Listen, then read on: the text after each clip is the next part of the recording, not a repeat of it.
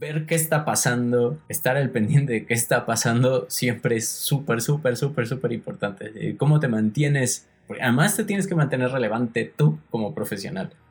Tú vas a mantener tu relevancia como profesional en tanto tengas la capacidad de empujar a las organizaciones con las que trabajas. Ya estás en Simbiosis, un espacio para conversar libremente sobre productos y servicios que nos rodean, tecnología e innovación en un ambiente libre de saberlo todos. Esta es una entrevista de Simbiosis. El día de hoy conversaremos con una persona muy especial. Ahora continuamos con la segunda parte de nuestra conversación con Darío Garrido sobre diseño estratégico. Si no has escuchado la primera parte, hazlo ahora para que no te pierdas de nada. Y bueno, ahora ¿qué le recomendarías a alguien que quiere comenzar o que está escuchando esto o que a lo mejor ya conocía y que quiere aprender más acerca de diseño estratégico, pero también pues este enfoque de diseño centrado en las personas? ¿Cómo, cómo puede entrarle o cómo puede enriquecerse? Pueden ser libros, algún software, un curso. Ya hablamos de Acumen, pero a lo mejor pues, tienes por ahí uno, bibliografía, ¿no? No lo sé. Sabes que yo soy terrible estudiante. Este, yo, yo soy un estudiante malísimo. Para mí la academia es una cosa así complicadísima el, el, a mí no me gusta ir a la escuela y sentarme a ver así a estudiar, o sea, me siempre me cayó gorda la escuela, ¿sabes? Este... Te creo. Entonces, mira, a mí los cursos sí, este, sí me sirvieron, este, pero los cursos son una, son una buena base introductoria. En realidad, como tú te vuelves experto en una práctica es haciéndola.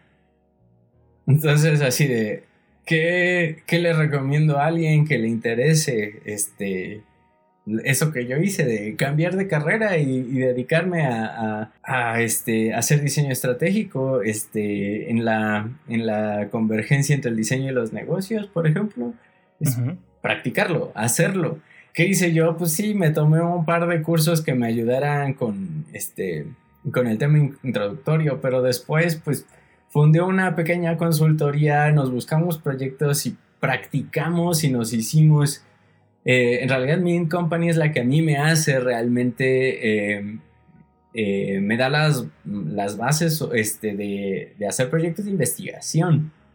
Mm, porque mm. no, es, no es en un curso en línea en, la que, en el que te haces investigador. Es en, la, es en el campo en el que te haces investigador es en que te pasen las cosas que pasan en la investigación en campo, en, este, como, como aprendes, como te haces experto, y es en ser crítico contigo de todo lo que no salió bien, cómo puedes hacerlo, eh, cómo puedes mejorar esa práctica. Y entonces volverlo a hacer. Mm. ¿Cómo se, entonces, cómo se Bueno, intentarlo de, nuevo, ¿no? Más bien, intentarlo de nuevo corrigiendo lo que... Se aprende de hacer y volver a hacer y hacer y hacer y hacer de hacer, es de lo que se aprende, desde mi punto de vista. Entonces, sí, sí está bien, padre. Hay, este, no sé, o sea, por ejemplo, si, no sabes nada de diseño centrado en las personas, la metodología de IDEO es bastante amigable y los, y los, este, los materiales que tienen para que hagas tu introducción a ella este, en sus cursos de, de Human Centered Design son buenísimos. Ah, bueno, a mí me parecen bastante buenos para hacer esa, esa introducción. Para hacer experimentación, por ejemplo, eh, los libros de este los de ay, de los de Strategizer se me olvidó ahorita, o sea, me parece fabuloso. Hay uno que es un catálogo de experimentos mm. que además te, el, catálogo es una maravilla, te deja em, puedes determinar bien fácil si tu experimento, qué, en qué momento necesitas hacer tu experimento, qué nivel de confiabilidad de evidencia necesitas ahorita y en qué costos puedes incurrir. Y entonces la cosa esta te da una, un catálogo de todos los experimentos que te sugieren que podrías diseñar para ese momento de tu proceso de diseño. Entonces, este, pues sí, o sea, herramientas hay muchas, buenísimas, pero a mí me gustan sobre todo las que me permiten durante la práctica ir a encontrar qué puedo hacer, qué herramientas puedo hacer, puedo, de qué herramientas puedo echar mano para resolver mi particular proyecto de diseño en este momento. Entonces, las de Strategizer me, me, han servido mucho en eso. El 101 Design Methods me ha servido muy en ese, en ese esquema también. ¿Qué otro? Así que sea. Los que son, que se vuelven así como herramientas de trabajo. El DC Service Design Doing también. Ah, aunque es una cosa bastante densa. El Methods también, ¿no? El 101 Design Methods. Ese, es bien bonito. Bien, no, pero también está el Service Design, DC Service Design Methods, que es como el, el acompañante del, del, que decías del Doing. Es que según yo existe el DC Service Design Thinking, fue como una primera versión y después evoluciona al DC Service Design Doing por los mismos autores tiempo después. Y entonces el doing es el que te habla de los, de los métodos y está lleno de, de herramientas y de procesos que, que, puedes seguir durante un proyecto de diseño. Siempre, o sea, el diseñador, este, sobre todo el más experimentado del equipo, tiene la, eh, la tarea de configurar el proceso de diseño para poder alcanzar la solución hacia donde la estamos persiguiendo los, objetivos, ¿no? y, ya luego entras a BBVA y aquí entras no como con la etiqueta, porque en realidad es la etiqueta, ¿no? De diseñador estratégico, sino de diseñador de servicios. Sí. Pero pues por lo que entiendo y por lo que veo, a menos de que tú me digas algo diferente, en realidad aplicas las mismas herramientas, los mismos este, pues, conocimientos, pero lo aplicas a los servicios pues, de BBVA, ¿no? Pero a grandes rasgos, ¿qué hace un service designer? El diseño de servicios es diseño a nivel de estrategia. Como, como yo lo veo, es, diseñar servicios, es diseñar a nivel de estrategia. Lo que pasa es que este, el, en específico, pues tus herramientas están buscando construir la estructura que desde los procesos de una organización te va a permitir entregar una experiencia a través de los canales que sean y durante los momentos que sean. Entonces, si a eso lo consideramos servicio, el diseño de servicios planifica, explora, eh, especifica, proyecta esa estructura. Me, me, pregunto si quisiera enfocarme específicamente, porque también está como muy, no diría que de moda, pero están más demandados cada vez más en las organizaciones, he visto, diseñadores de servicios. Y entonces a lo mejor me interesa mm, especializarme como diseñador de servicios. ¿Qué, qué puedo hacer? Ok, lo mismo, hacer diseño de servicios. O sea, sí, o sea, es, diseño a nivel de estrategia y a lo mejor por lo que a mí me gusta decir diseño estratégico y no diseño de servicios es porque en la práctica, dentro de, una organización, el, el, diseño a nivel estratégico no siempre se trata o no siempre tienes la oportunidad de trabajar sobre un servicio entero. Hay veces que tu, em, tu chamba va a ser por ejemplo, ni siquiera tienes que diseñar el servicio todavía, tienes que explorar dónde existen oportunidades en un mercado que está, este, en el que están entrando nuevos competidores. Y entonces, pues a lo mejor tú eres un competidor eh, que lleva ahí décadas, te están entrando nuevos competidores y entonces tú necesitas explorar cómo tus propuestas de valor hacia los clientes van a encontrar nuevos espacios o cuál va a ser la posición que vas a asumir como jugador en ese mercado. Entonces, puedes utilizar herramientas de diseño para explorar cuál es la estrategia que vas a asumir en esa, en esa situación. Puedes utilizar herramientas de diseño para definir la propuesta de valor de una serie de productos y servicios que pudieran vivir en esos espacios.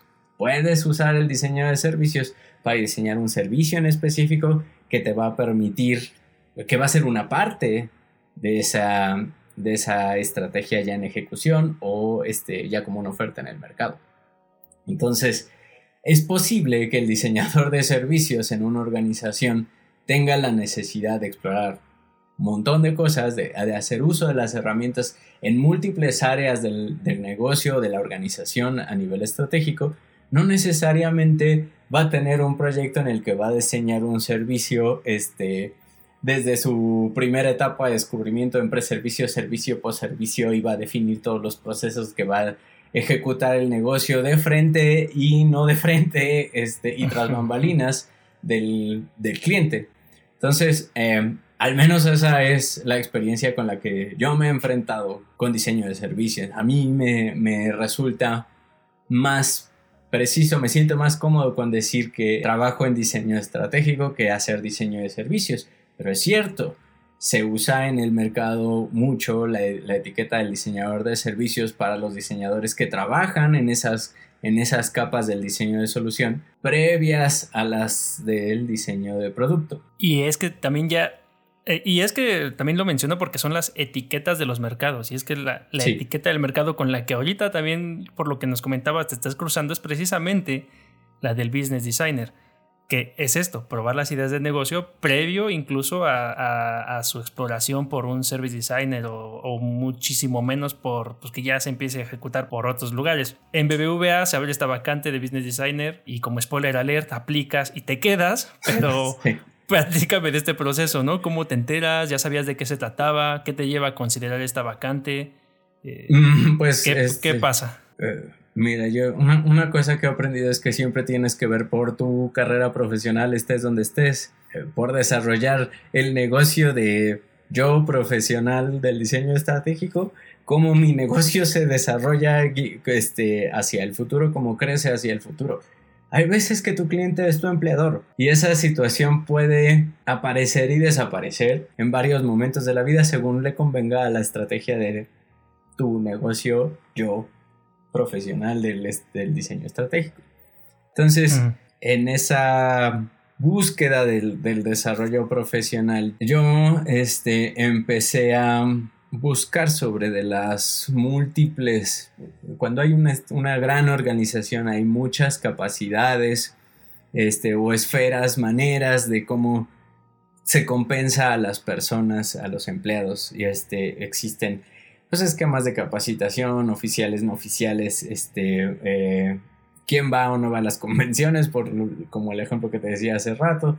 Entonces, en, esa, en eso de, en buscar cuáles eran las oportunidades que podía para mí haber en ese momento en, en, crecer, en desarrollo profesional, en ese momento al interior de la organización, pues yo dije, oye, a mí me interesa eh, esto, este, este aspecto, este, me, me, interesa el negocio, me interesa bla, bla, entonces fue así como, oye, hay una, estamos abriendo posiciones nuevas de business designers para hacer product discovery en Client Solutions, que es la, la división del banco que se dedica a, pues la que desarrolla los productos sobre todo para la banca comercial este, y la de y, la aseguradora. Digamos, los productos bancarios son los, salen de la, de la dirección de, de, Client Solutions y dentro del, de, la, de la fábrica digital que desarrolla para, ese, para esa dirección, hay una célula que hace exploración de Product Discovery, Product Discovery en diferentes escalas, diferentes momentos. Entonces, para estafear esa área estaban buscando personas que tuvieran esa capacidad de puentear entre las diversas áreas del negocio del banco y los diseñadores, que en BBVA somos asumimos la, embajada de los clientes en el área, en el área de desarrollo de productos. Entonces, como yo hice ese planteamiento así de me interesa esto, me dijeron, oye, pues vamos a buscar acá, ¿por qué no aplicas? Sucedió se juntaron las, eh, la necesidad de mis clientes y mis este, inquietudes de desarrollo este, o hacia dónde quería yo seguir persiguiendo mi desarrollo como diseñador estratégico y pues pasó. Voilà. ¿no? te, te, vas a estudiar otra vez IDEO, Design and Business, ¿no? Designing Business. Algo Designing a Business. Bueno, ¿Y que, se vuelve una de, una de muchas cosas. O sea, en realidad, al interior de esa, de esa institución y como eh, es una institución financiera y yo no soy financiero. Eso me obligó a, este, me obligó a aprender un montón de cosas sobre, sobre el negocio. Bueno, mi, interés por los negocios me, tenía, me tiene siempre cierto, cierto contacto con, con la terminología, la jerga, la operación, etc. Este, y entonces, bueno, pues no, no, no me es completamente ajeno, pero cuando este, que es una de las cosas bien bonitas de ser diseñador estratégico, que puedes explorar el, en la industria que sea, o sea, puedes trabajar en la industria de salud, en la industria financiera, este, con no gubernamentales, en desarrollo social, o lo que quieras. ahí sí no hay ni dónde. Los límites serán tus propias decisiones, este, tus valores, tu ética y demás, porque puedes acabar en lo que sea. Eh, pero eh, a mí en particular, entrar a la industria financiera me hace requerir aprender un montón sobre, sobre esa industria, sobre cómo funciona, sobre cómo se está desarrollando en el mundo. Y entonces, en realidad, Designing a Business de IDEO es nada más, es uno de un montón de, de, diferentes recursos de aprendizaje que, que, he tomado a lo largo de mi eh, trayectoria en el banco. además, la institución es tan grande que te deja trabajar en muchas esferas. O sea, llegué a trabajar con la, fundación, con, este, con productos y servicios para empleados, con productos y servicios para clientes. El, también es algo que te da una, una, organización de, así de grande que además se está explorando y tiene un avance muy significativo en términos de volverse una organización ágil y líquida y entonces eso eh, te permite a ti como, como miembro de la institución explorar un montón de cosas. Sí, fui al curso de Design in a Business en IDEO, pero no es lo que me ha hecho a mí diseñador de, de business designer este, en, en BBVA. Es que es a, es a lo que voy. Si sé de diseño estratégico, si actualmente estoy estudiando en algún curso en línea de Service Design, ya puedo ser Business Designer o no, eh, ¿qué, qué, qué, falta o qué enfoque o qué... A ver, a lo mejor también menciona alguna de las, de las múltiples herramientas que te ayudan a o sea, irte enfocando en esto. Si de, después de, de, tomar un curso ya puedes hacer Service Design, claro, así, pero por supuesto que sí. De hecho, si quieres ser Service Designer tienes que hacer Service Design. Pues yo te diría, ya eres Service Designer después del curso, pues no, eso sí no creo. Después de tomar el curso, no importa que diga el papelito que te hayan dado, si es que eso importa, a mí eso nunca me ha importado, por ejemplo. Lo que importa es que ejerzas la, la, ah, ejerzas la práctica del diseño de servicios.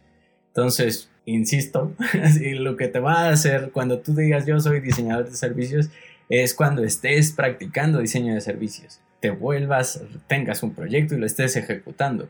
Primero vas a ser un diseñador de servicios sin experto, pues como todos. Este, y, y, lo que te va a ir haciendo realmente experto, te va a hacer ganar eso que luego le dicen seniority, es, este, es la práctica. Estar, son los, las horas de vuelo. Como en todo. Y luego, pues, no sé, es que uh, también me entra la duda si ahora para ser business designer es un enfoque distinto, un mindset distinto, habilidades o necesitas algo aparte, si ya eres service, ¿no? O sea, como te pasó a ti. Yo, ok. Um, Ahí depende, o sea, por ejemplo, IDEO tiene eh, sus business designers al interior de la compañía, digo, por tomar una compañía muy emblemática de, en consultoría de diseño. Uh -huh. Y ellos tienen muy claramente definido que sus business designers se dedican a diseñar en la esfera de la viabilidad del negocio. Entonces, en esta, en esta idea de de que tienes la necesidad de que un producto sea deseable o que una solución sea deseable para las personas, que sea técnicamente factible, que se pueda construir con las tecnologías que existen o que puedas desarrollar la tecnología para que, se, para que suceda. Uh -huh. Y su tercera esta esfera de la de, de, que su, de su viabilidad como pues como negocio o, o, o que puedo que puedo parar el aunque el aunque la lana sea subsidio, vaya. Uh -huh. Pero de esa viabilidad como negocio, en esa esfera específica es en la que especializan a sus business designers. Y es probable que esos business designers tengan la capacidad, por ejemplo, de hacer corridas financieras y, y, cosas por el estilo, porque pues, un ejercicio de experimentación, hay prototipos que van a ser este, Exceles, Exceles que van a hacer proyecciones, etc. Ahora, que tengas que saber de, este, de ese tipo de herramientas de finanzas para, para ser business designer, pues te diría, o sea, si, hay, si, si es bueno saber leer un Excel y qué estás viendo y este, eh, tener capacidad de, buena capacidad de análisis sobre todo, pero no, bueno, eso en cualquier área del diseño estratégico. Pero por ejemplo, mi caso en BBVA, pues yo no estoy haciendo corridas financieras para los casos de negocio de los productos que les propongo. O sea, en, en esta institución, pues es, es, el banco es el banco con más clientes en México. Entonces, es un, bueno, es un banco globalmente muy, muy importante. Entonces tiene áreas enteras de personas especializadas en hacer ese tipo de cosas. Entonces, pues no, no es, no, no le toca al diseñador correr el, el modelo a ver si va a ser rentable, este, el, y ponerlo en el business case. No es mi caso. Sí, porque tú pudieras entregar una propuesta y a la mera hora pues, la rechazan porque pues no es, no es viable, ¿no? Puede ser. Puede ser que llega con un Scrum conmigo y decimos, no, esto no es factible, ¿no? Y te la rebotamos y te la rebotan. Ajá, sí, sí, sí lo tuyo está en encontrar oportunidades, ¿no? Por lo que estoy entendiendo. Bueno, pero las oportunidades también se validan. Si hay experimentación, o sea, al final lo que planteamos siempre son hipótesis y esas hipótesis requieren validaciones a distintos niveles. Entonces, un experimento sí puede ser, por ejemplo, o una, una, herramienta para hacer validación de esas hipótesis, sí puede ser análisis de datos. Pero yo lo que tengo en la institución en la que trabajo es el acceso a especialistas en análisis de datos. Entonces yo puedo decir, oye, estamos buscando identificar de qué tamaño es este pastel o identificamos estos diferentes modelos de comportamiento de los clientes en este mercado. Queremos ver más o menos cuántos clientes tenemos eh, con, cada, con estas características para saber del volumen del mercado al que nosotros nos podríamos aproximar. Entonces, yo no, yo no hago directamente esos análisis, sino que puedo echar mano por el tamaño de la organización que es, de especialistas en ciencia de datos. Puedo echar mano de especialistas en, este, en proyecciones financieras. Ok.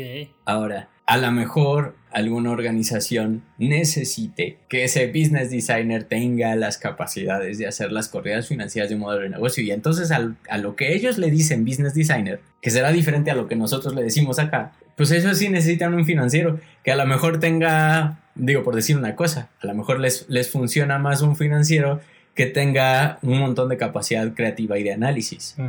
Y si además resulta que este, tiene cierta práctica de diseño centrado en las personas, wow, pues qué padre, ¿no? Les va, a ser súper buen match acá.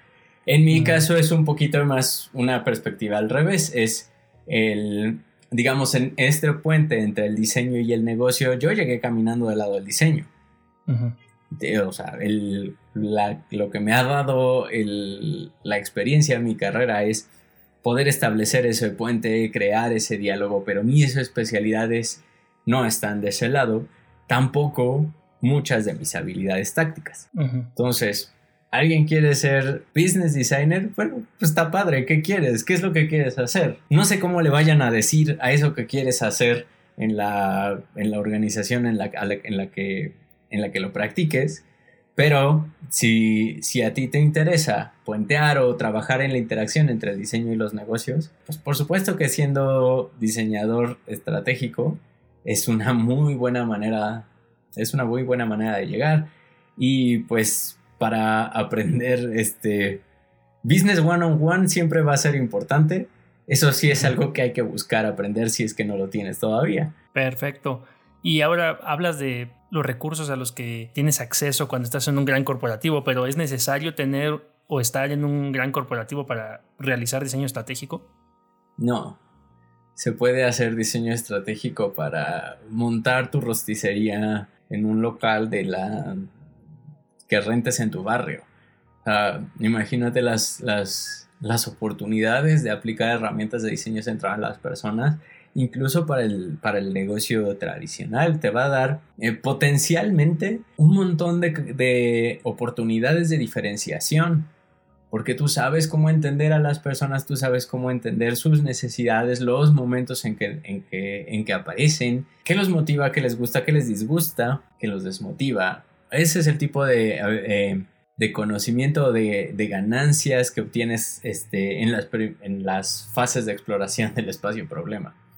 Entonces, si tú tienes esas, esas capacidades, las puedes aplicar a lo que sea. Este, y pues, este, estoy seguro que puedes hacer una de las mejores experiencias de compra de pollos rostizados del mundo mundial. Qué bien. Sí, te, te, montas tu pollos hermanos. Sí, claro, y pues ya a lo mejor para ir cerrando un poco, cuéntanos tú ahora, pues ya estás, es que es un término bien nuevo eso del business design, o sea, como que no estoy seguro que en muchos países exista, que, te lo conozcan, como que le den ese lugar, ¿no? Eh, O sea, creo que conozco Estados Unidos y México. No conozco otro lado donde haya eso. Y tampoco muchas empresas. Pero tú, ¿cómo te mantienes en, a lo mejor ya no como business designer, no como service designer, y como, como bien lo has dicho en todo el, episodio, en esta charla, eh, diseñador estratégico? cómo te mantienes actualizado y al pendiente de las nuevas cosas que van saliendo alrededor del diseño y pues en tu caso de los negocios. El pulso, el pulso del mercado es algo de lo que, en lo que siempre hay que tener una, hay que tener una pata en el agua todo el tiempo. Siempre, siempre. Necesitas, eso es más importante, yo creo, que buscar este, formación académica que sirve. Pero si yo le pusiera prioridades, el entendimiento de el, este, de cómo está cómo está funcionando en este momento tu mercado y hacia dónde va, porque no nada más es cómo está, cómo se está comportando ahorita tu mercado, sino hacia dónde se está moviendo, qué señales y qué tendencias este, te dejan ver cómo se va a comportar, pudiera comportarse en el futuro y qué oportunidades puedes obtener tú ahí. Entonces, ver qué está pasando, estar al pendiente de qué está pasando, siempre es súper, súper, súper, súper importante. Eh, ¿Cómo te mantienes? además te tienes que mantener relevante tú como profesional. Entonces, tú vas a mantener tu relevancia como profesional en tanto tengas la capacidad de empujar a las organizaciones con las que trabajas. Ya estás hablando de diseño de futuros también. Pues puede ser, o sea, si le pones, si le pones etiquetas. Pero ¿cómo te mantienes actualizado y viendo este irrelevante para el mercado que te va a contratar? Hay que meter, hay que tener una pata en el agua todo el tiempo y viendo a dónde va.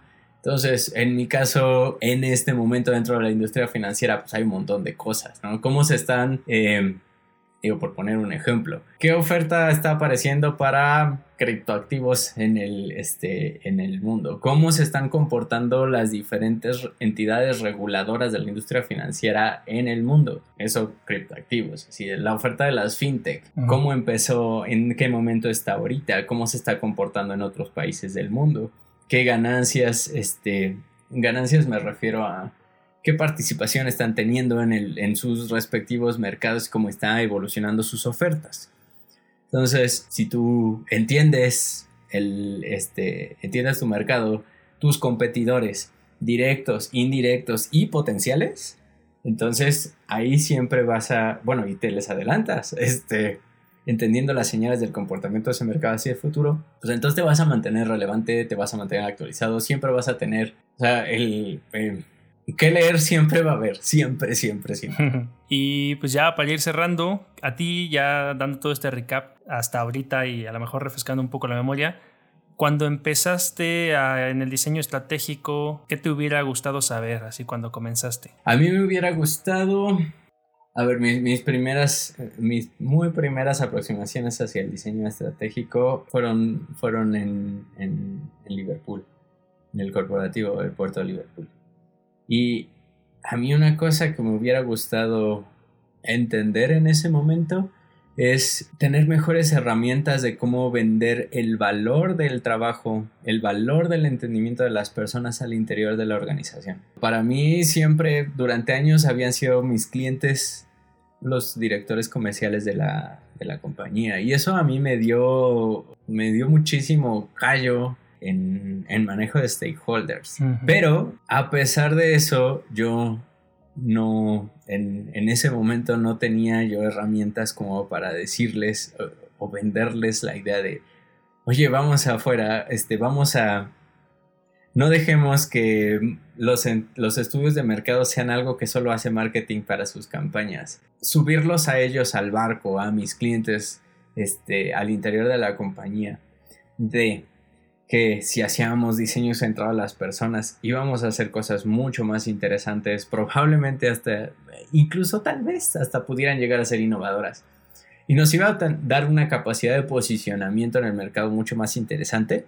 Bueno, creo que las oportunidades de eso hubieran sido buenísimas este, para todos, ahí incluido yo. Pero bueno, yo estaba muy verde en ese momento para el, en, en el propio entendimiento del diseño centrado en las personas y de sus capacidades de trasladarlo a las oportunidades de negocio. Entonces, ¿qué me hubiera gustado en ese momento?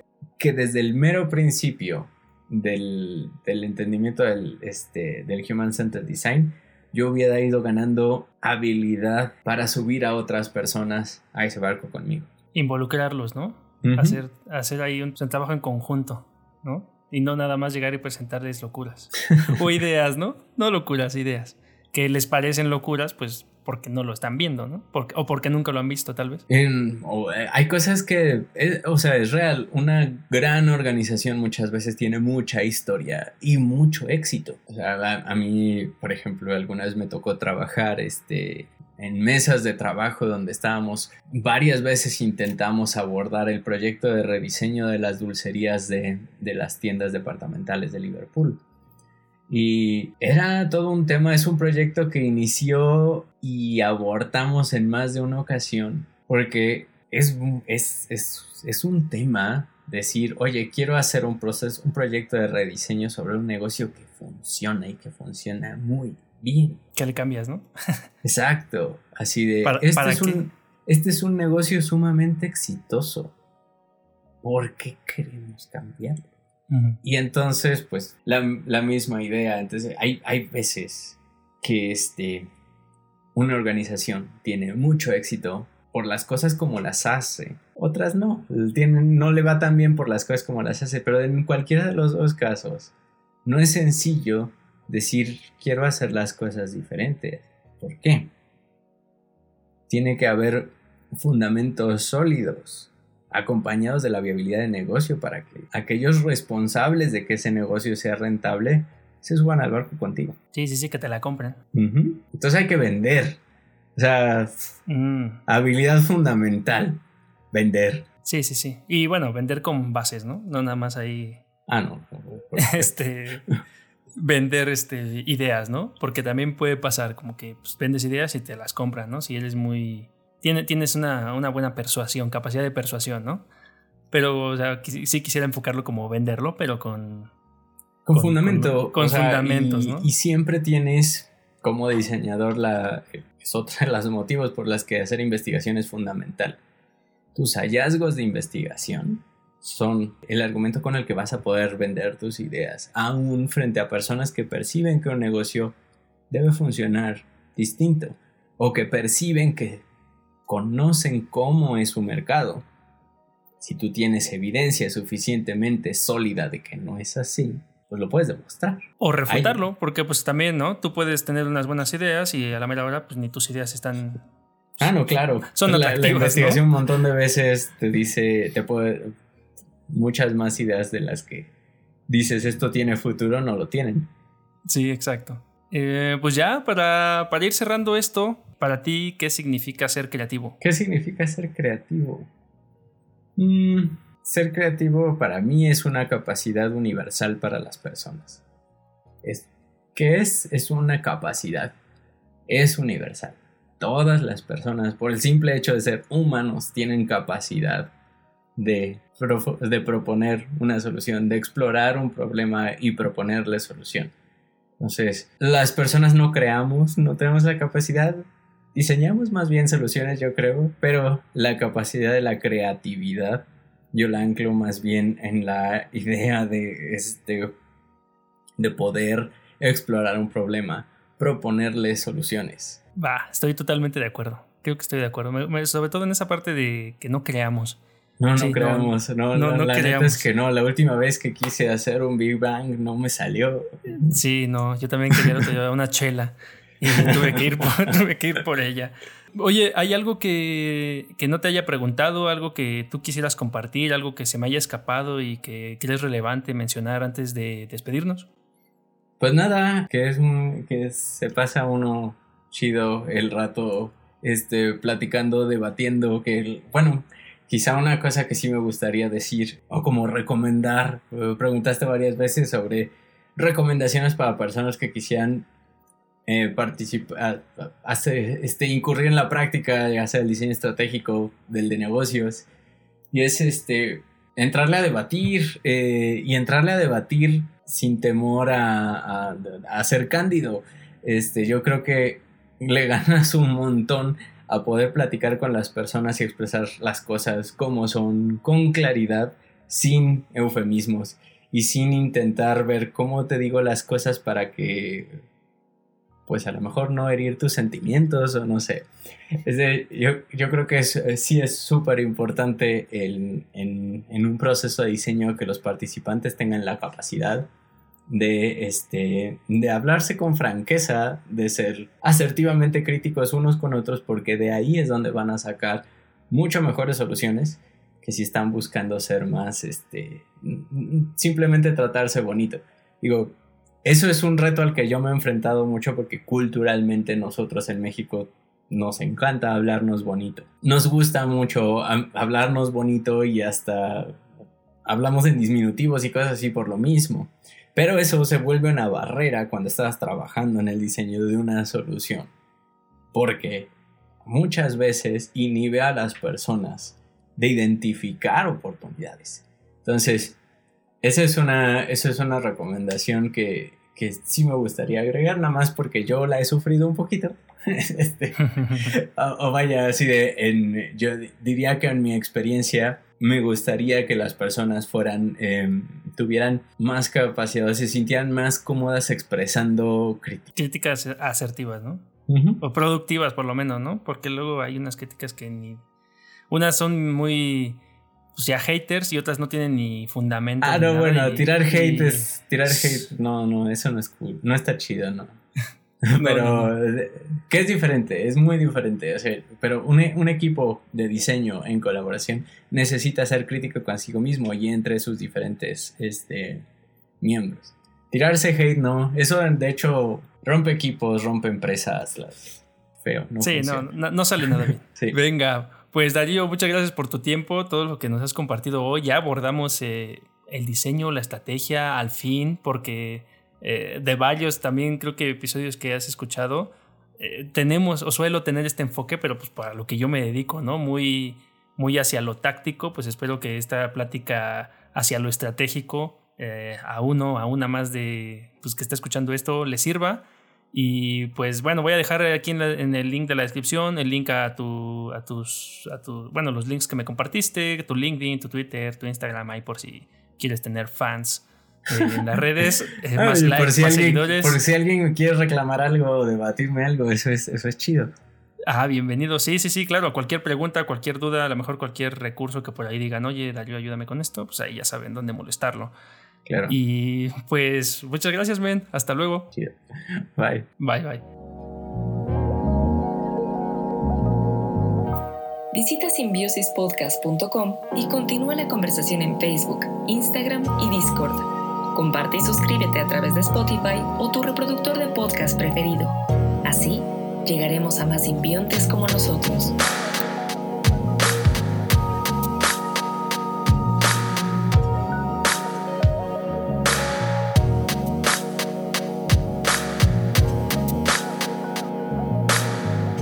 Porque confiamos en que la creatividad y la tecnología nos seguirán llevando lejos.